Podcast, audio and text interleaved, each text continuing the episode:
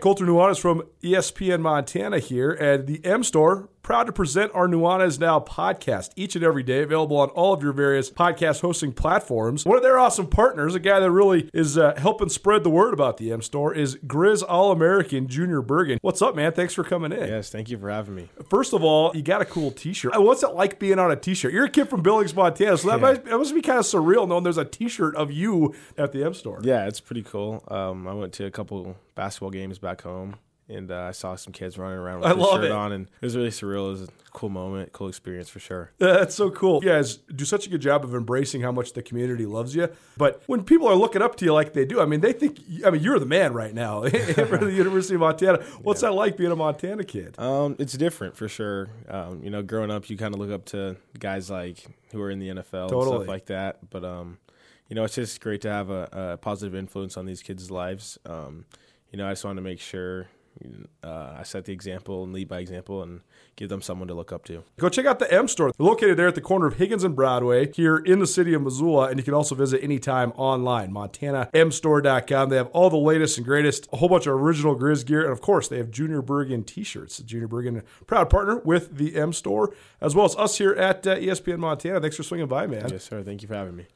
The M Store, where they're all Grizz all the time. Blackfoot Communications is actively supporting the communities we serve across Montana and Idaho. We are installing hundreds of miles of fiber in our service territories, increasing the broadband experience in our rural communities. We are delivering remote workforce solutions for our business communities. We are creating new, innovative solutions for our local entrepreneurs and enterprise organizations. Learn how your company can benefit. Call today at 541-5000 or go to blackfootbusiness.com. Blackfoot Communications. Connect to more. Can't control my brain.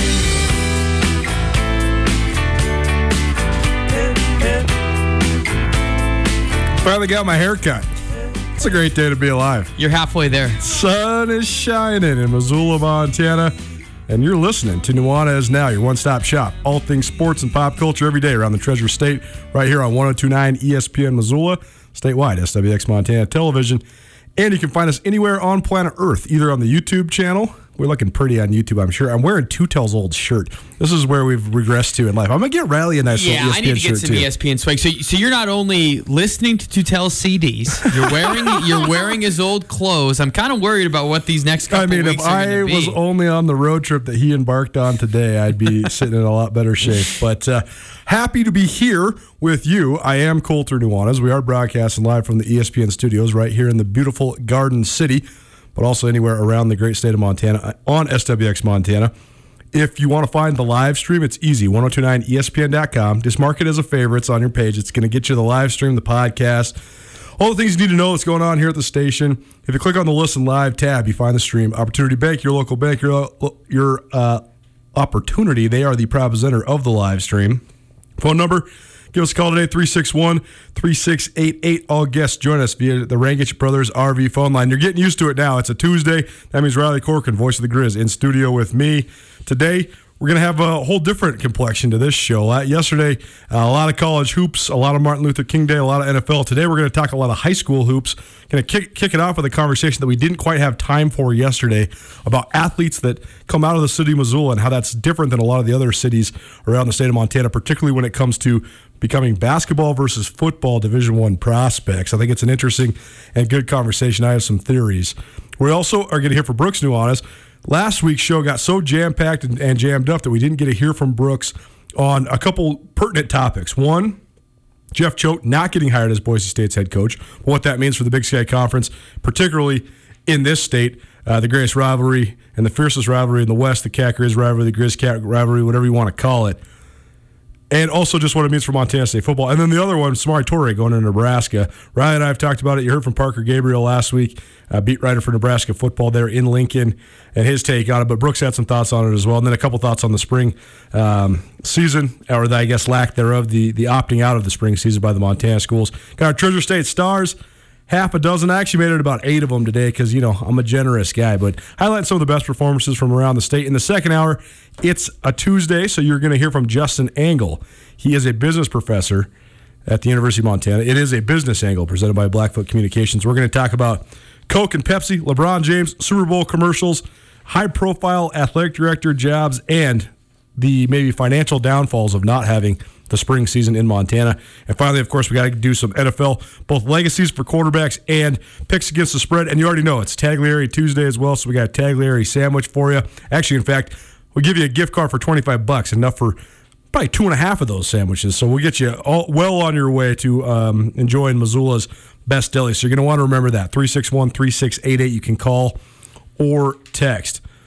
What's up, Corcoran? How you living? I'm doing great. You know, it feels like we got our feet underneath us. A great Martin Luther King Day yesterday. So many great conversations around it. I'm getting ready to go out on the road to Sacramento. That's going to be interesting. Interesting in the sense of once I land there, I'm going straight to my hotel room for the whole time. You can't go do anything there, probably. No dine-in, anything. It's plan your takeout orders now. We got the itinerary and head down. There will be 2 places I'll be in: my hotel room in Sacramento and at the Nest, the cozy findings of the Nest. Population 900 on a good day, but we'll be less than that this weekend. But what's your thought on Sacramento?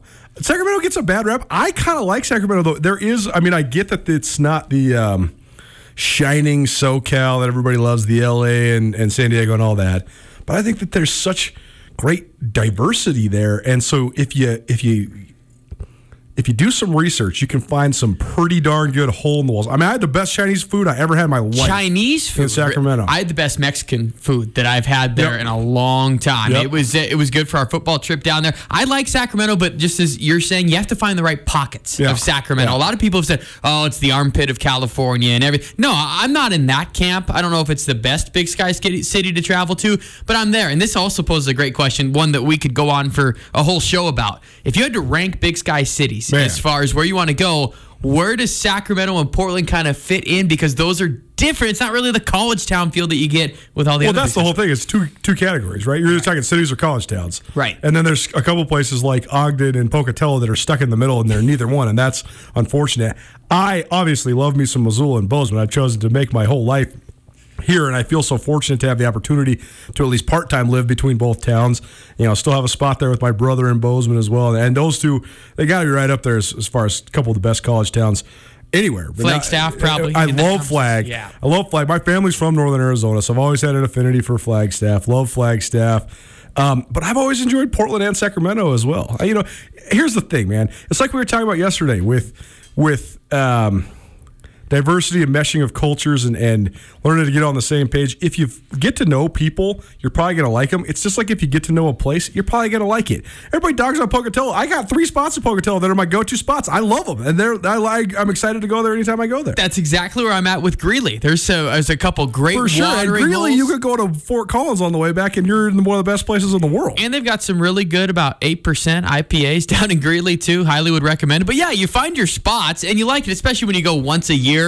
I dig the travel part of my job a lot, and I think a lot of people as you get older maybe wouldn't, but of course, this is us. We're stemming off into different categories, but I tell you what, I enjoy going to all the Big Sky cities for once a year for a couple of days. Sacramento, we'll see. It'll be a different feel of Sacramento this time. Well, I know the only place in the Big Sky I didn't like, period. There's nothing about it that I liked. Cedar City. Grand Forks, North Dakota. Oh, God. Grand Forks, North Dakota. That's because the 2 times I went there, it was in November, and I swear to you, it was -1,000,000 degrees. When the wind blows there and there's no mountains, it's like, what is going on? People in Montana, it's cold here. It's colder than most places in the United States, in Montana. It ain't nothing compared to flatland North Dakota. Not at all. Do you remember the name Salvo Copa? Salvo Copa was an assistant coach on Montana State women's basketball team, right? I do, yeah. So, like the most handsome man in the world. Looked like John Stamos. 100%. Wow, great. He was at MSU when I was there my first year, and we roomed together on the road. And I remember the road trip, we went to Grand Forks, and he's from Italy, and this is his first year. He doesn't know how to drive on snow or ice. I'm ended up driving the rent-a-car, everything in between with the team.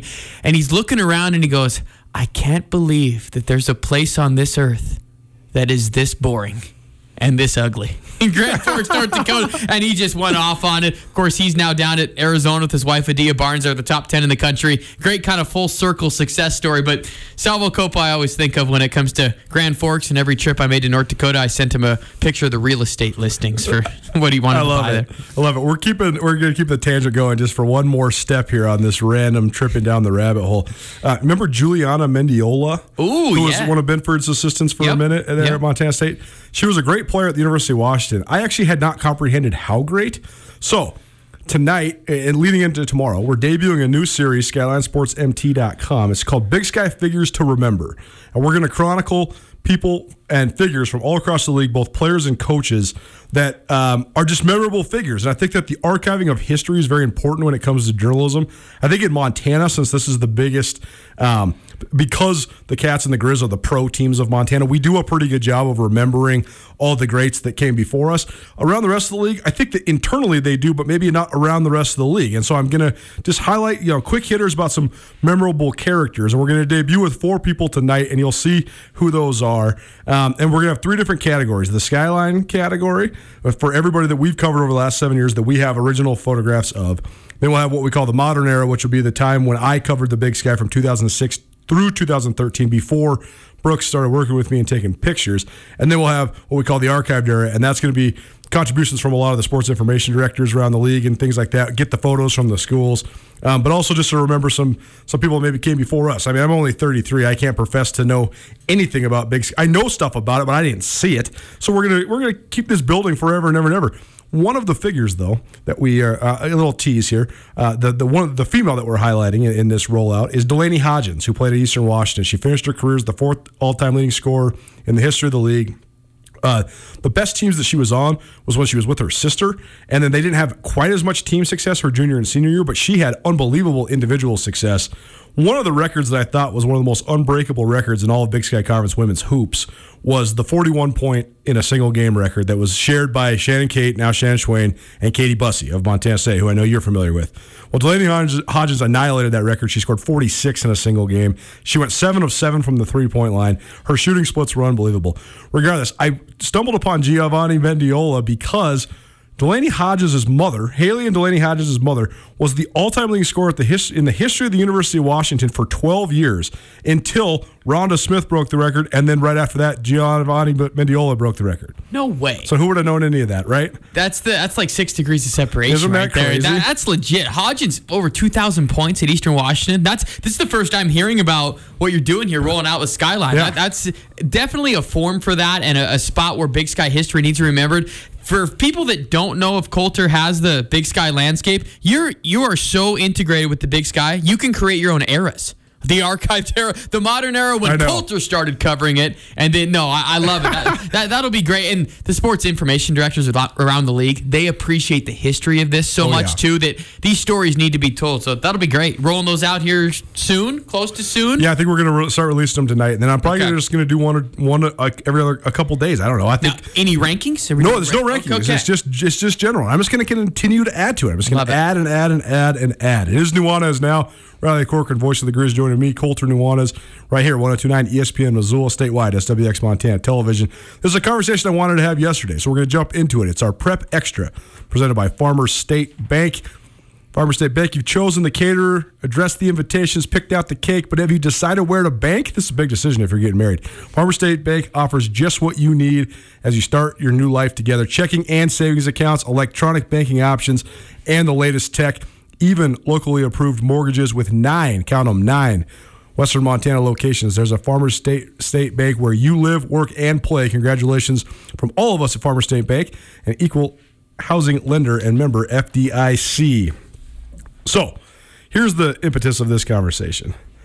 Josh Rollins, who I know listens to this show quite a bit, former Montana State Bobcat, good buddy of mine.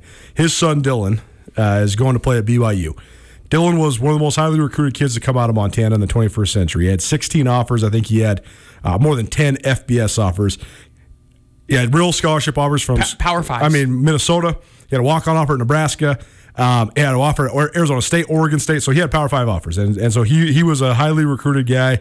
He actually just was named the Max Preps Montana Player of the Year. Josh, I got your text. I'm sorry I haven't texted you back yet, but I did get your text, so shout out to you. But regardless, Josh and I were talking at lunch one day, though. There's so many guys from Montana, specifically from Missoula, that have gone on to great success in basketball. In football, there's been a lot of Missoulians that have had great success in football, but it's exclusively, at least in my 27 years on and off, at least living here, since we first moved to Missoula in 1993, it's been almost exclusively with the Grizz. There's been guys like Jordy Tripp and Jason Ty Palmer that I think if they weren't from Missoula, their recruiting process would have been completely different. Like, I remember Jason Ty were my best friends growing up. I remember Bobby Hauck offered them, and they didn't even know what the recruiting was. They were like, we commit. Whatever it takes, we're in. Like, there was no recruiting. It was like, you want to play for the Grizz or you got a full ride? Yes. My answer is yes. There's no recruiting. There's no offering. There's no camps, nothing. It was yes. But that's here nor there. I just wonder, though, when you look at the guys that have come out of the city of Missoula, most recently Raleigh Wooster, who's at Utah State, Abe Johnson, who's at West Point, but then more, from the modern era, so to speak, kind of my era of high school, Jordan Haskett, who went on to play for the Grizz, but he did have some pretty lofty offers. Jack McGillis went to Oregon State and then came back home to play for the Grizz. Riley Bradshaw from down in the Valley, Corvallis. He went to Utah State to play for Stu Morrill, then ended up coming back playing for the Grizz. Eric Hankel went to Washington, to Eastern Washington. Ryan Dick, Jarrett Campbell, Sam Riddle. There's a bunch of guys from Missoula that all got chances at Division I. And to be fair, some of those guys did stay home. But there is a difference, too, between the FBS and the FCS. And when you're talking about men's hoops, this is Division I all the way. And so I think it's interesting because I think Montana, by and large, is categorized as a football state. Missoula, a lot of times, is a football town because of the Grizz. But in reality, it's produced some of the best basketball individual talents. And so I've always wondered why. I do have a hypothesis, but what do you think of this? This is a really interesting talking point. I can see that this is one that certainly would start at a lunch or maybe bellied up after a couple and just going, man, why is this the reason that it has been for the last, 20, 30 years like you're talking about? For me, a lot of it stems down to the expectations of the sport that you play, right? If you're a basketball player, you feel that capability of being the standout guy, like to be a star and to be promised something maybe that's, outside of what you even think you can accomplish. And on a basketball roster, when you have, 7, 8 players that really play and 12 players that are just on the roster in general, there's a better opportunity to see the bright lights and go on. For me, on the football side of things, especially in Missoula, if you grow up with the history and tradition of that place, just over our shoulder, just around there, it's talked about in such lore that there really is no outside, right? And I don't know if this is making sense of what my brain is trying to say, but when you're a football player, right, you want to be a part of something special. You want to be a part of a championship culture where you're going to be a member of the team. Call me crazy here and call me out if you don't think this is the case. But I feel when you make your commitment to be a Division I football player, that you know that you're not going to be a standout right away, a freshman, a sophomore, that you're more willing to buy in and say, quote-unquote, go to a lower level and make that sacrifice. Where I feel in basketball, where you mentioned some of these great names that have gone on to play elsewhere, they look at the bright lights of a Utah State that, I see them on national TV. 1 of 6, 1 of 8 guys, I could stand out and play. I just think that there's more buy-in if you're a high school football player, especially here in Missoula, that the Grizz are the top of the top. That you're a member of that team, there's really no greater honor when you grow up around it for 17, 18 years. So I guess that's my roundabout take. That's why. I don't know how much of that came clear, but I am very curious on what you think. Well, I think that there's some validity to that. I think that recruiting to huge fan bases is... We're so accustomed to it in Montana because both Montana and Montana State have such great followings, particularly for the revenue sports. Like all... The women's basketball, men's basketball, and football, all three at both schools draw exceptionally well. Better than not just anybody in the conference, but better than a lot of places around, period. So I do think recruiting to that is huge. Robin Selvig told that story on Grizz Greats, the coaching tree. He said, back in the 1980s, I could go heads up with almost anybody in the West because it didn't matter if it was Washington or Gonzaga or UCLA. We were drawing better than those schools, periods. All I had to do was bring girls to games, and they were committing. So I do think there's an element of that. I wonder if the Grizz football team is losing its luster a little bit. And I do think that Coach Hauck's return gives them some standing. But right now, though, the quote-unquote glory days when Montana was so dominant and they truly were in the national championship mix year in and year out, it was an epic 20-year span, but it also was 10 years ago. They haven't truly been in the mix for a national championship since probably 2011. I think some people might argue Coach Delaney's second team in 2013 when Brock Coyle and Jordy Tripp were seniors. Those guys had a pretty good draw. They got a playoff seed, and then they got bounced by Coastal Carolina. That was one of probably the big upsets in the modern history of Grizz football, particularly when it comes to the playoffs. But then, you know, last year was a good breakthrough year to get back on track. But the truly national allure, you know, you got to think that a high school kid 6 years ago is one-third of their life and probably one-half of their conscious memory. So if a team hasn't been good since 2011 or hasn't been truly nationally elite, I'm not going to say they haven't been good. The Grizz have made the playoffs at times. But it's a far cry from what it once was when you're talking about literally rolling through the league undefeated, being the number one or two team in the country from stem to stern for years in a row. So you wonder that. I mean, so for example, a kid like Raleigh Wooster, who once upon a time was committed to Montana men's basketball, and then he ends up decommitting.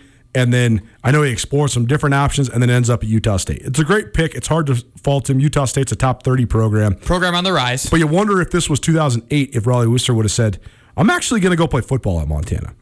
That's one thing I think has really – I think there's been a lot of kids in the state of Montana, period, that could have played Division I basketball that chose football instead just because of the way that they grew up, whether it was staying in state or going out of state. Like Tanner Roderick at Bozeman High, 2010, he could have played D1 basketball, I think. I mean, Matt Miller – Helena Capital. Matt Miller could have played D1 basketball, but he could have played for the Cats of the Grizz for sure, maybe even somewhere better, but he ended up going to Boise State.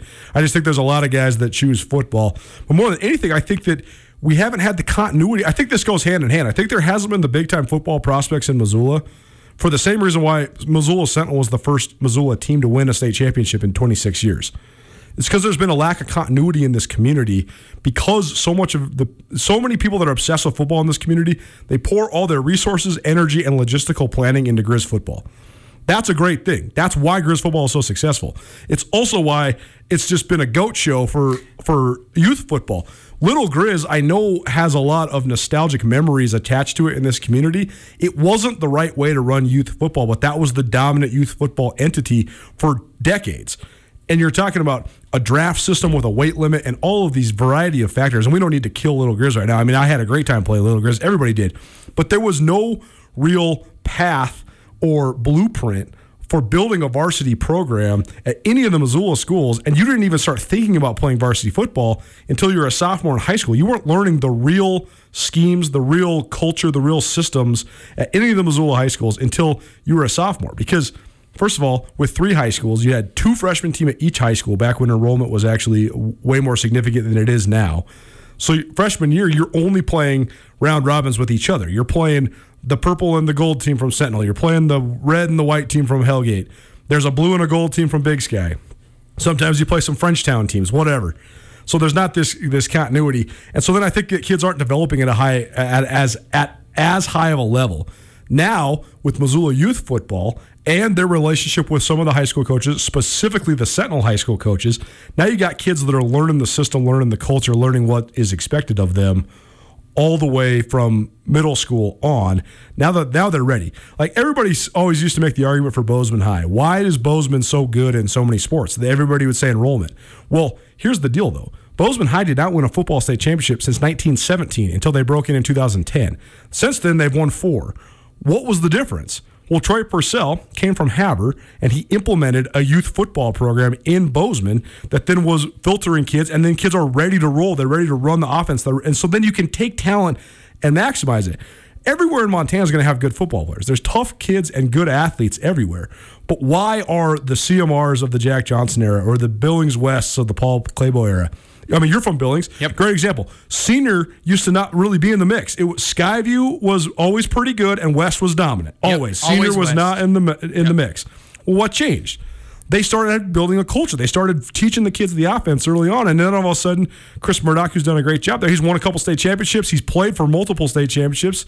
It's changed the continuity within the city. Well, that even goes back even further when just going the Billings reference for me here, Billings Skyview. I mean, they just start becoming a school. Seniors got all the tradition in West, right? But why was Skyview successful early? Because they implemented the same offense, triple option offense that you had all the way down at the youth levels, yep. Which is where my playing career ended, but they were implementing that right. Back in 5th, 6th, 7th, 8th grade as you're lining up. And I remember the middle school, Castle Rock Middle School, they ran the same offense that Skyview would. And that is the alignment that you're talking about needs to start down. I mean, if you want to talk about being a Division I player and going down the line of that, it starts at an early age, 6th, 7th grade, everything in between, which poses this question to you. It feels like to me, and it's easy from the lens that I'm in right now to see this, but it seems that Missoula Sentinel is as closely aligned with the Grizz program, with Coach Oliver and with Coach Hauck and what everything is done in between, more than anything else that Missoula has had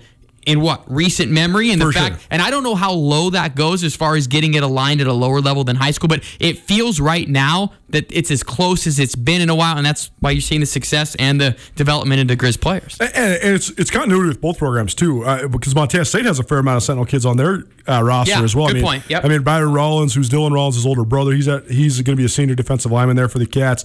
He's a good player. I think he has a great chance to contribute as a senior. I mean, Rylan Ort is a guy they're really high on, a former Missoula Sentinel quarterback who's playing safety over there for Jeff Choate. Kalispell Glacier with Grady Bennett. They kind of have pipelines too out there. Well, the biggest difference is that colleges now, they want guys that are college ready. And for a long time, the programs that were truly programs, that had true offseason programs, especially at the AA level, were CMR and Helena Capital, and then Billings West under Paul Clabo. Well, then now that's shifted with Grady Bennett's presence, moving from Flathead to Glacier. That's really had an impact on that neck of the woods. I mean, Coach Bennett has said it on this show. He said, hey, I'm a Grizz. He started a Cat, but he said, I'm a Grizz, and I would have sent all my guys to Missoula. Missoula wasn't recruiting them. I know that's one thing where Coach Hauck is saying, hell no, that ain't happening anymore. We're planting the Grizz flag right in the middle of Flathead Lake. These guys are not getting away if we want them. And that's been a big shift in the recruiting in the state. But I do think that it's not even just about developing Division I prospects. It's just about accelerating kids' development. And I just think that a lot of times kids in Missoula were way far behind. But then you talk about the basketball element of it, though. Eric Hayes to Jeff Hayes at Hellgate. That's 35 years of excellent coaches. They come from the same family. You have the exact same culture forever. His father passes it on to his son. That's why Hellgate's produced so many great players. I think that Sentinel has always had just the great individual talent because you have such basketball legacy families. And that's the other thing is Missoula, people stick around Missoula. You know, like the Haskett brothers, I mean, their parents, their aunts, their uncles, everybody, they all played for the Grizz. I mean, those guys were they were born to be Grizzlies. But then they also are coached at such a high level as well. So you have the family ties, the genetics, all of that stuff.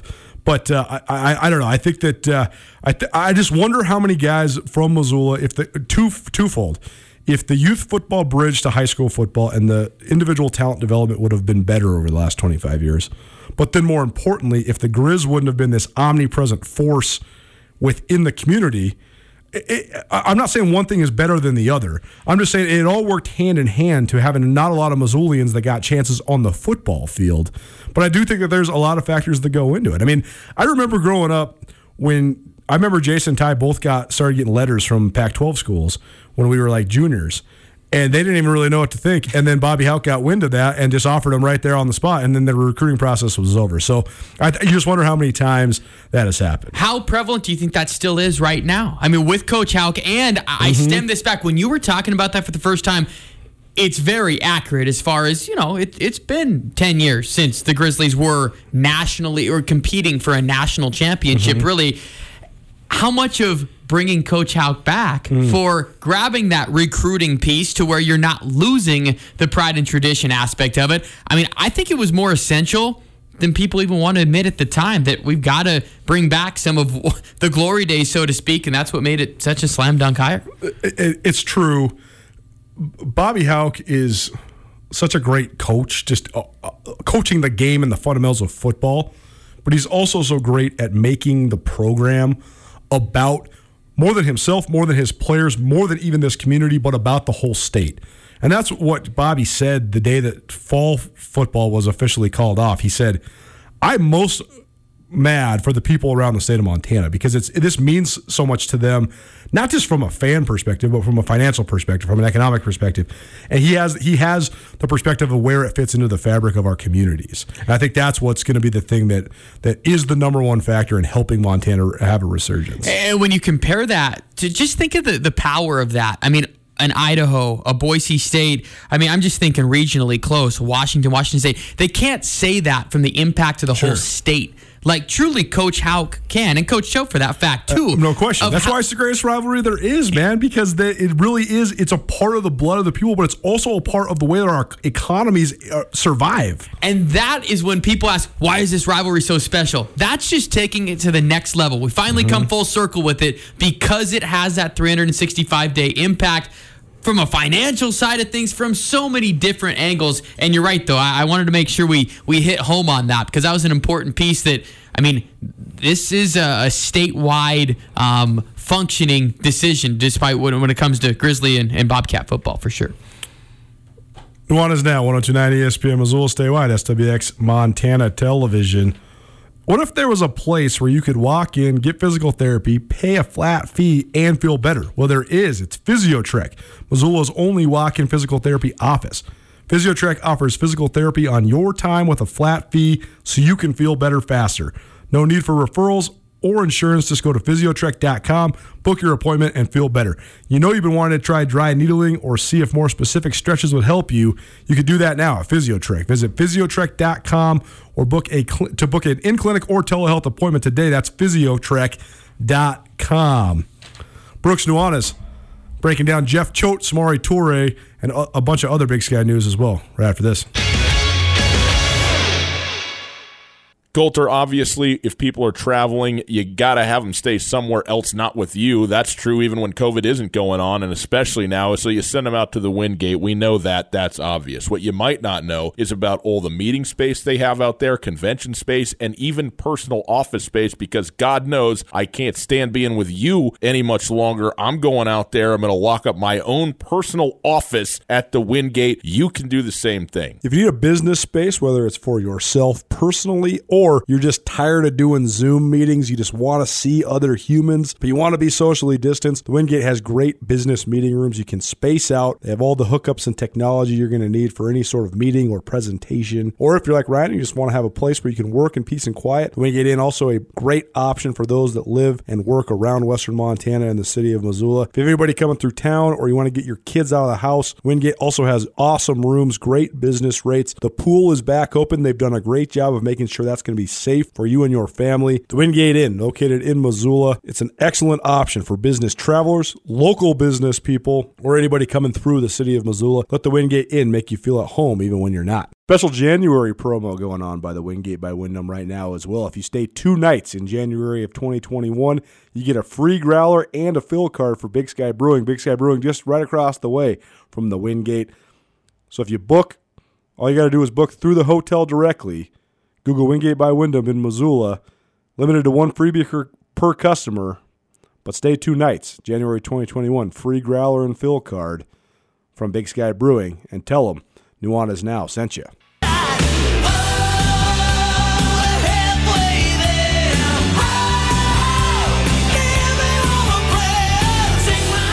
Didn't you say Richie Sambora was the greatest guitar player of all time? No. I asked if he was on your list for greatest. I mean, he's like, top 50? Top 50, maybe? Come on now. Bon Jovi gets a bad rap. I love Bon Jovi. Bon Jovi's good. I'm down with some Bon Jovi. Riley loves 80s music. That's why we only let him come on the show 2 days a week instead of all 5 days a week. I know Reese enjoys the 2 days. Indeed he does. It's so funny because Reese is like 2 decades away from even knowing what the 1980s are. How old are you? Are you 19? Are you 20 yet? He's 20. Okay, we'll give him 20. Okay, it is Nuanez Now, 102.9 ESPN Missoula, statewide SWX Montana Television. Brooks Nuanez, Skyline Sports, coming up in just a quick minute. Talking about Jeff Choate staying at Montana State, as well as Samari Torrey leaving Montana to go to Nebraska. I think a lot of people were surprised by that, but it is Tuesday. It's a Taglieri Tuesday. This isn't 80s music. This is 70s music. If you know Taglieri Deli in Missoula, they name all their sandwiches after bands. This one is just called Kiss. Kiss is a phenomenal piece of performance art. We'll say that. We have free Taglieri for you, though. $25 from Taglieri Delicatessen right here in Missoula. So give us a call right now. 361-3688, 361-3688. $25 to Taglieri Deli, located right there on the corner of Beckwith and Higgins. Number two is going to get the $25 gift card to Taglieri. Tune in every Tuesday for your chance to win free Taglieri.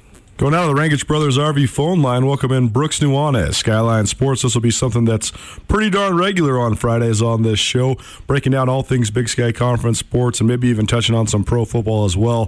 But we're going to start with a couple of the biggest news stories around the Big Sky from the last couple weeks pertaining to the landscape of the league in football. Jeff Choate, a finalist for the Boise State job. It came all the way down the wire, but Boise State ends up hiring Andy Avalos, the defensive coordinator at Oregon. And then the other one we'll get to here in a little while is Samari Torrey, the Montana wide receiver, who made his decision to transfer to Nebraska, and maybe touch on a couple of the other Big Sky Conference stars that entered the transfer portal, namely Deron Bland from Sacramento State, a first-team All-Big Sky corner. But first of all, Brooks, thanks so much for joining us. You tracked the Jeff Choate thing along with me at Skyline. We were texting back and forth about the whole scenario.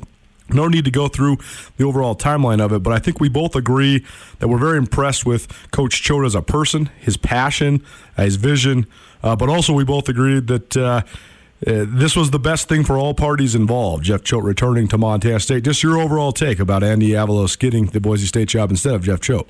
Yeah, I agree with that very much, Colter, of Jeff Choate being quite an impressive person. I mean, he's really fun to talk to, and we always say it's like going to a history class with him lecturing on Mondays and Thursdays at times. He's a really dynamic speaker, and he's one of the most interesting football minds I've been around. He's really invested in culture. The X's and O's are kind of a secondary thing after team building and culture. I do think I agree with you as well that it was probably the best opportunity that he's had, and it may be one of the better opportunities he gets in his career as far as moving up to the FBS level, going to a school that he had so much history at as an assistant coach before in Boise State. But overall, I think it's what's best for him right now as far as where we're at in this global pandemic, as well as where Montana State is at in their building of facilities and kind of him putting his stamp on the program. I think last year was his fifth season, if I'm not wrong, making it that he kind of now has an entire generation, an entire recruiting class of four different classes under his belt.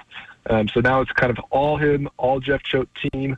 And, you know, we also love the Montana State rivalry, especially since Bobby Hauck is back. I think it's, you know, if it's not the best, it's one of the best rivalries in sports, especially at the college level. And in college football, it's got to be right up there. So that being intact is going to be really fun to carry forward, because those games have been pretty darn good under Choate, 4-0 so far. So this going into this fifth season, I guess.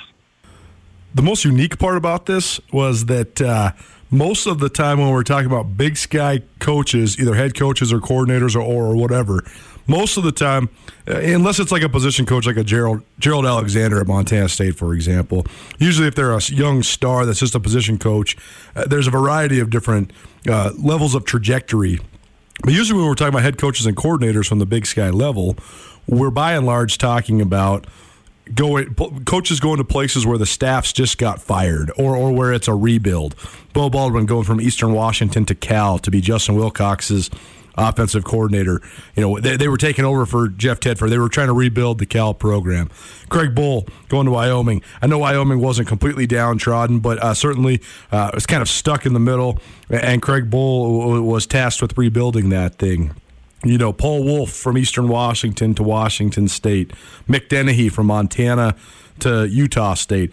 You're right, this is a completely different deal, because this is a completely different opportunity. This is a program in Boise State that has won 240 games over the last 20 years. This is a program where you've had 5 consecutive coaches from Dirk Cutter to Dan Hawkins to Chris Peterson and now Brian Harsin move up to really prestigious jobs. Like, I mean, you can say what you want about Colorado, but when Hawk got that job at Colorado, that was a good job. Chris Peterson obviously getting the Washington job. That's a hell of a job.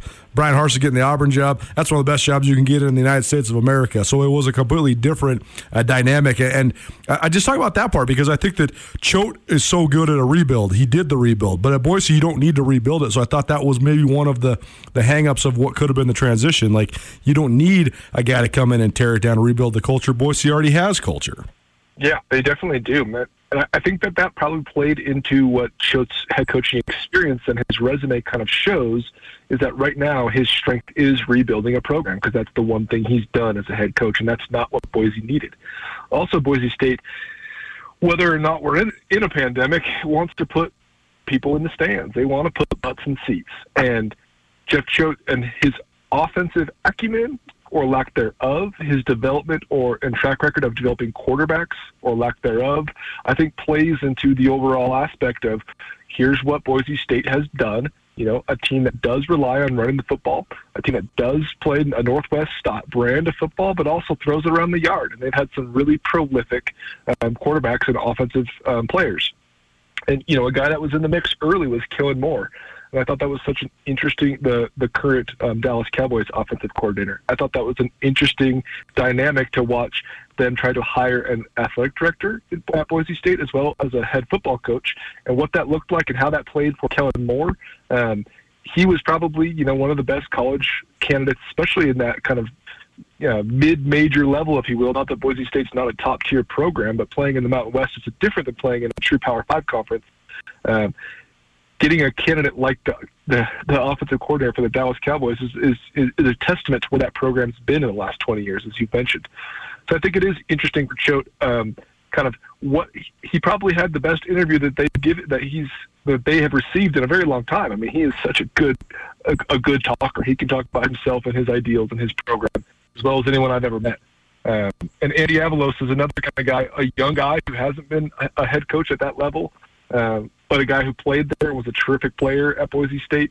So I could see why they gave that nod, I think, a little bit to inspire a fan base to get a little bit more excited than maybe a Jeff Choate who has, well, albeit went to the national semifinals last year in the FCS before they lost to North Dakota State, has overall had around a 500 record and has beat a handful of good teams, most of them being from across the hill in the University of Montana. So I think probably, as we mentioned before, it's probably the right move for both sides. I think that Choate has something in Bozeman that he quite hasn't finished, especially recruiting to those new facilities that they're going to build. So overall, I think that, like we mentioned, it probably is the right move for both candidates, and I think that Choate will be better off for going through that interviewing process and being so transparent with the fan base and his players of, hey, they want me or they're looking at me. It was a pretty open-ended process as far as the transparency went.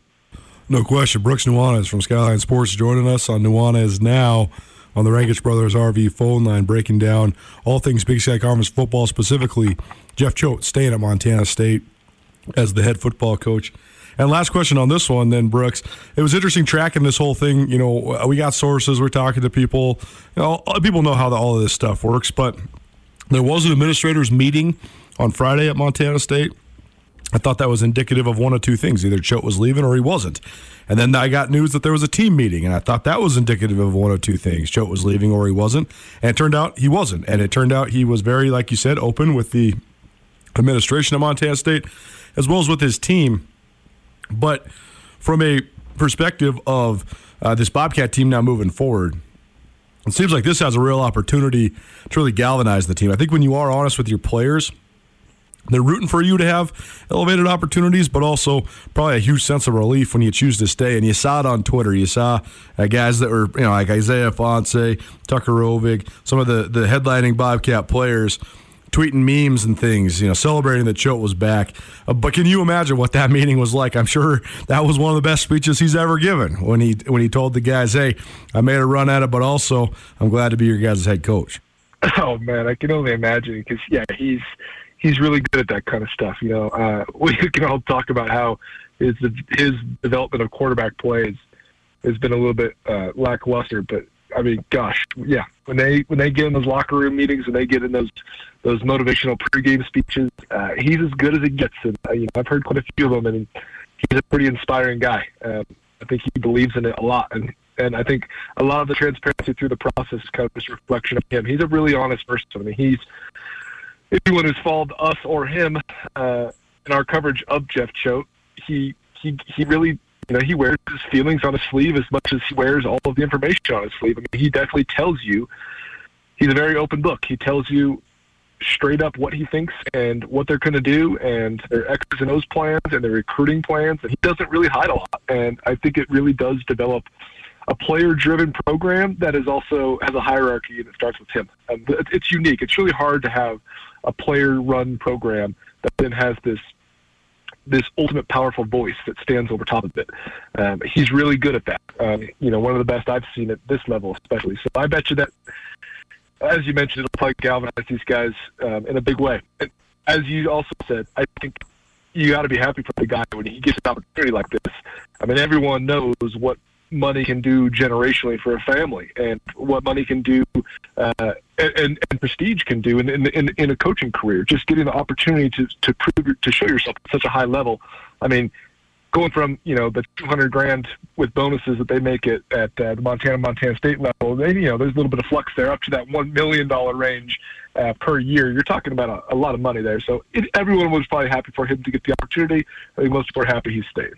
Brooks Nuanez, Skyline Sports, joining us on Nuanez Now. Transition into a little bit of talk about the way that the transfers, we've seen some prestigious ones, in fact, out of the Big Sky Conference. First and foremost, Kevin Thompson from Sacramento State, the reigning Big Sky Conference Offensive Player of the Year and a Walter Payton Award finalist. He transferred to the University of Washington, and probably a regrettable decision because he did not play much at UW. The craziest part about it is this guy's been in college now for 7 seasons already because of a variety of different red shirts he's been able to garner.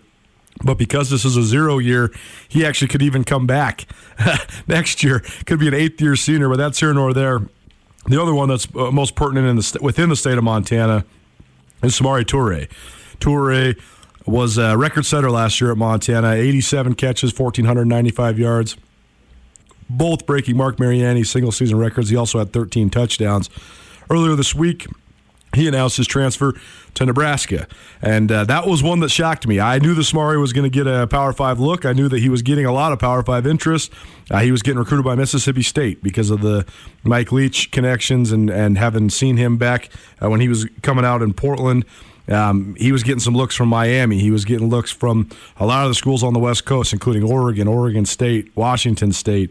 But he ends up in the Midwest with the Cornhuskers in the Big Ten. Your initial reaction to Samari Torrey now becoming a Big Ten player?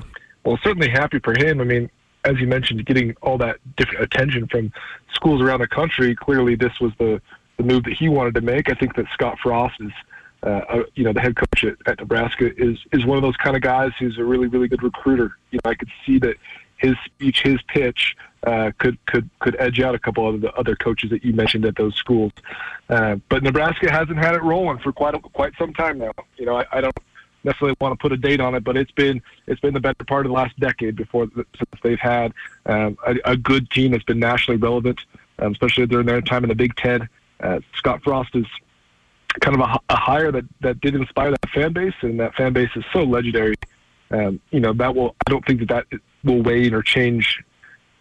But right now, I think that Samari Torrey, we'll see. I mean, as far as how much will he play, I think he'll play there. I think that's a part of the reason that you go to a school like that, is that they will give you the opportunity to play because they have not had a bunch of prolific wide receiver play in that time span that we just mentioned. So overall, I mean, clearly happy for the guy. That's what he wanted to do. He wanted to go test his abilities at the next level. And I mean, gosh, a really, really good FCS player. I think the kind of guy that's borderline unanimous first-team All-American, the kind of guy that's one of the 5 best offensive players in the country, the kind of guy that will get an NFL look. You know, maybe not long-term NFL style of player, but he'll get an NFL look at no matter what program he's coming out of, whether that was staying at Montana or transferring into the Big Ten. So clearly happy for the guy. I'm really interested to see, you know, where Scott Frost takes that program, because it's kind of a only way up, at least in my eyes. Yeah, the Scott Frost angle is so interesting because Frost was a great offensive coordinator in Oregon. He had great offense at Central Florida, and that was one of the great stories in college football, particularly outside of the Power Five.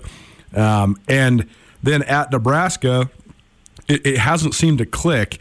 They only threw for 5 touchdowns last year. As opposed to 9 picks, they only threw for about 190 yards per game. And the quarterback talent is apparently there. I mean, Adrian Martinez was supposed to be a 5-star guy, and he was an outstanding player as a true freshman, and he's never really improved. And then they bring in Luke McCaffrey. Ed McCaffrey's, I think, middle, maybe youngest son, but regardless, a transfer from Michigan who had a lot of prestige as well. And neither one of those guys has seemed to click. So there's definitely a missing link there, but that's here nor there. I think that the number one factor in Torrey picking Nebraska was that They had their number one receiver from a year ago transfer, Darian Chase, who's their number one young guy, their number one recruit that staff had brought in. He only lasted a year. He's now at Portland State, and that'll be, by the way, an intriguing fold because I do think that he's a guy that maybe people around the league don't know about who could absolutely be an impact player. He's a four-star recruit, and he'll be really good with Davis Alexander at Portland State. But I think that Torrey knew that he was going to be among, if not the guys. I think he knew he could make an impact there, and so maybe that's the key to the decision. But Brooks, from your eyes, I mean, this is obviously a decision where he wants to compete at the next level, and he's trying to make himself into an NFL-caliber prospect. Is going from Montana to a Power 5 an improvement in your draft stock, or does it come down to other factors? I'm not sure if it's an improvement in your draft stock per se, but I think it probably is an improvement in your preparation. You get a better gauge on where you are at as an athlete, and sometimes I think it can either give you the confidence to believe in your game and where it's at, or it can give you the motivation to elevate your game. You may realize, well, maybe, you know, if I can't compete in the Big Ten, I can't compete in the NFL. So I do not think it necessarily improves your draft stock. I think it probably is more of a gamble of hurting your draft stock, because if you do go to the Big Ten and you play at Nebraska and you don't have a great season, you're going to kind of get lost in the mix there. So I think it's a little bit of a gamble, but I do think it raises the potential for your draft stock to skyrocket. But it does also have the adverse effect. So it's not necessarily something that I think this day and age is a necessity. I do think that there are styles of player that want that challenge, and sometimes you want that memory. And I think that both of those are valid. You know, I think a guy like you mentioned, the Sacramento State quarterback in Kevin Thompson, I think sometimes, you know, you have a really good run. You're the Big Sky Offensive Player of the Year after coming from an FBS to the FCS at Sac State, and then maybe you just want that memory. Maybe Washington has a chance to make to the college football playoff, and you can say that you played it. You know, that you were a part of that. Maybe you're not an NFL guy, like I don't think Kevin Thompson probably is. That memory is still, you know, it's pretty impressive, and it's a pretty fun story to look back on. So I can totally understand that piece of it, and I don't think that I could fault anyone for, you know, wanting to say that they were part of something like the University of Nebraska football. You know, it's a pretty cool thing to say. No question, and I mean, it's still one of the great fan bases in all of college football. Brooks, last question for you. Deron Bland from Sacramento State, he's into the portal as well, so now we've seen an exodus from Sacramento State. There hasn't been a lot of guys that are transferring from the Montana schools. I think both coaches have done a good job of convincing the players, hey, we're going to make a run at it when we can play next, whenever next might be. But then Sacramento State was the first school to opt out, and you've seen more guys from their roster enter the portal than any other team. And so it seems as if the players, regardless of the stipulations and the circumstances, they want to play right now. So Deron Bland leaving Sac State, that hurts Sac State. But, I mean, do you think that this is do you think that we're going to see more dominoes fall on both sides? Yeah, I do. I think inherently it's been kind of proven that a lot of institutions play football to make money, and a lot of kids play football to play football. I think sometimes it's hard to, when we look at the business side of college football, it's hard to really just grasp how much a kid might just really like to play football, whether it's a spring scrimmage against his own team, whether it's a spring football season where it's a 6-game schedule. There's some guys out there, and I think it's probably the majority, who really like just to play. It could be spring ball, it could be flag football, it could be 7-on-7 league.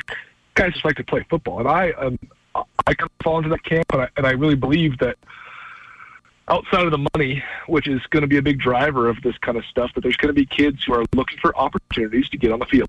And if there's a team like Sac State who opts out of the spring season, you're going to see an exodus because you're going to see guys who want to play. On the flip side, I hope that there's, you know, some institutional transparency with the fact that how much are schools going to follow the trend of saying they're going to play and knowing when that they're not, saying that they're going to plan a spring season when it's not going to happen. I think there's a lot of noise in the Big Sky right now of how realistic is this spring football season. And I think you and I have both had questions about that. But if you get kids back into school, if you get them on the practice field, then there's this expectation like it's going to happen. So I think that hopefully it's not just a pony show where you're kind of bluffing in a way to keep kids on rosters. I think that, you know, the national letter of intent and the commitment to a school is important. But in this day and age, we've seen how much transfers have the ability to move around, have the ability to find a place to play, have the ability to find a place to be happy. If this tenuous spring season doesn't happen, and if teams continue to opt out, but they've already kind of cut the timeline down with starting semesters and et cetera, I think there's going to be a little bit of blowback, maybe just internally with some of these schools of kids having a little bit of false hope for things that weren't necessarily going to happen kind of from the jump. Brooks Nuanez, doubling up the Nuanez now. SkylineSportsMT.com for all your up-to-date Big Sky Conference news. We'll keep you apprised of everything that's happening around the league, whether it's the transfer portal, the pending spring season, scheduling decisions, or game recaps, podcasts, Big Sky Breakdown. We got it all, SkylineSportsMT.com. Brooks, appreciate the time, my man, and thanks so much for joining us. We'll talk to you next week. Yeah, absolutely, man. Thanks for having me. There you go, Brooks Nuanez, Skyline Sports. We're late. Treasure State Stars right after this. Blackfoot Communications is actively supporting the communities we serve across Montana and Idaho. We are installing hundreds of miles of fiber in our service territories, increasing the broadband experience in our rural communities. We are delivering remote workforce solutions for our business communities. We are creating new, innovative solutions for our local entrepreneurs and enterprise organizations. Learn how your company can benefit. Call today at 541-5000 or go to blackfootbusiness.com. Blackfoot Communications. Connect to more. I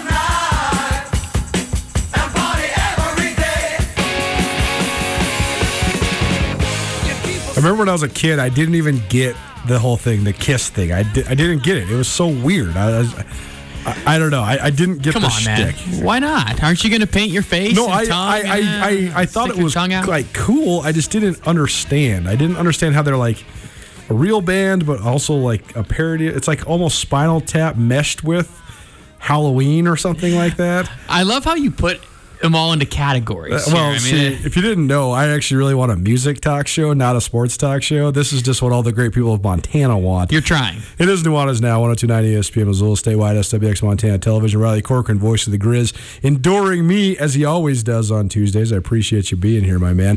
Time now for our Treasure State Stars, presented by Missoula Electric Co-op and Parkside Credit Union. Missoula Electric Co-op Student Scholarship Program is now open until 5 p.m. on January 25th. So that's the end of this week. Make sure you go submit everything you need for this awesome scholarship program. Missoula Electric Co-op giving away $15,000 in general scholarships to local students, plus two $1,000 line program scholarships for those students interested in attending the Montana Lion School to become a lineman. It's a great job. You should go pursue this if you don't have college plans already. You must be an MEC member or dependent of an MEC member to apply. Details on the program can be found at missoulaelectric.com. That's missoulaelectric.com.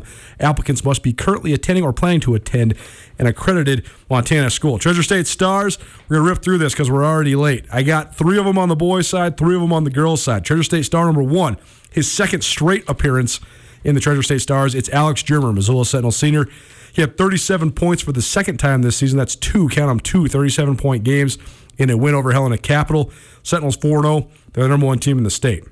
Treasure State Star number two, Courtney Grossman. Her steal and layup with 40 seconds left gave Billings West the lead, and the number three Golden Bears went on to beat Billings Skyview in a crosstown rivalry 47-44 over the weekend. So Courtney Grossman, Treasure State Star number two. Treasure State Star number three, Jake Olson from Butte High. He's a future Montana Grizz tight end, but his pops played hoops at Montana, and he can hoop a little bit as well. Jake Olson, 6'7", and he used that size fully to his advantage, 25 points in a win over Flathead. Treasure State Star number four is Addie Hafey from Missoula Hellgate. She had 14 points, including 12 of them on three-pointers. Top-ranked Missoula Hellgate, they escaped with a 50-49 win at Glacier over the weekend. They trailed 46-34. Perry Paffhausen hit a three that started a 14-0 surge, and Hafey, she hit three-pointers during that surge. Rob Henthorn, head coach from Missoula Hellgate, he will join us tomorrow on our Garden City Spotlight around 4:30, so stay tuned for that. Treasure State Star number five is Billy Boone. He had 23 points, 12 rebounds. Number 10, Valley Christian from right here in Missoula, survived their biggest challenge of the season so far. They held off Darby, 72-64. And Treasure State Star number six, Emily Atkins of Bridger. She erupted for 31 points. That's the highest total for a girl in the state of Montana over the weekend, 61-34. Bridger beat Reed Point Rappel, Jay. Treasure State Stars every Tuesday, presented proudly by Parkside Credit Union. Parkside Credit Union has so many perks: free rewards, checking with cash back, high dividend rates, and ATM fee refunds. All types of mortgages, great rates on auto and recreational vehicle loans, low rates, no credit card fees. Say yes to savings at Parkside Credit Union. Parkside Credit Union, the best place to get a loan in Western Montana. They always like to say yes. Hour one in the books, hour two coming at you. It's a business angle with Justin Angle. We're going to talk Coke, Pepsi, Super Bowl commercials, LeBron James, the economic impact of the spring football season getting canceled in Montana, and maybe a couple of the high-profile athletic director jobs that are opening up around the country as well. It's Nuanez Now, 102.9 ESPN Missoula. It's finally starting to feel like winter around here, and if you need some nice winter gear, how about the fine folks at Sitka? They make awesome winter clothes, and they sell custom Bobcat Sitka gear at the MSU Bookstore. You can shop online anytime at msubookstore.org, or, of course, you can check out the MSU Bookstore live and in person there on the Montana State campus. They also have some graduation regalia back in order there at the MSU Bookstore. They have an awesome American Indian Council selection as well. Visit on campus anytime you need blue and gold, or visit online anytime, anywhere, msubookstore.org. MSU Bookstore, your best place for blue and gold on game day or any other day, located there on the Montana State campus.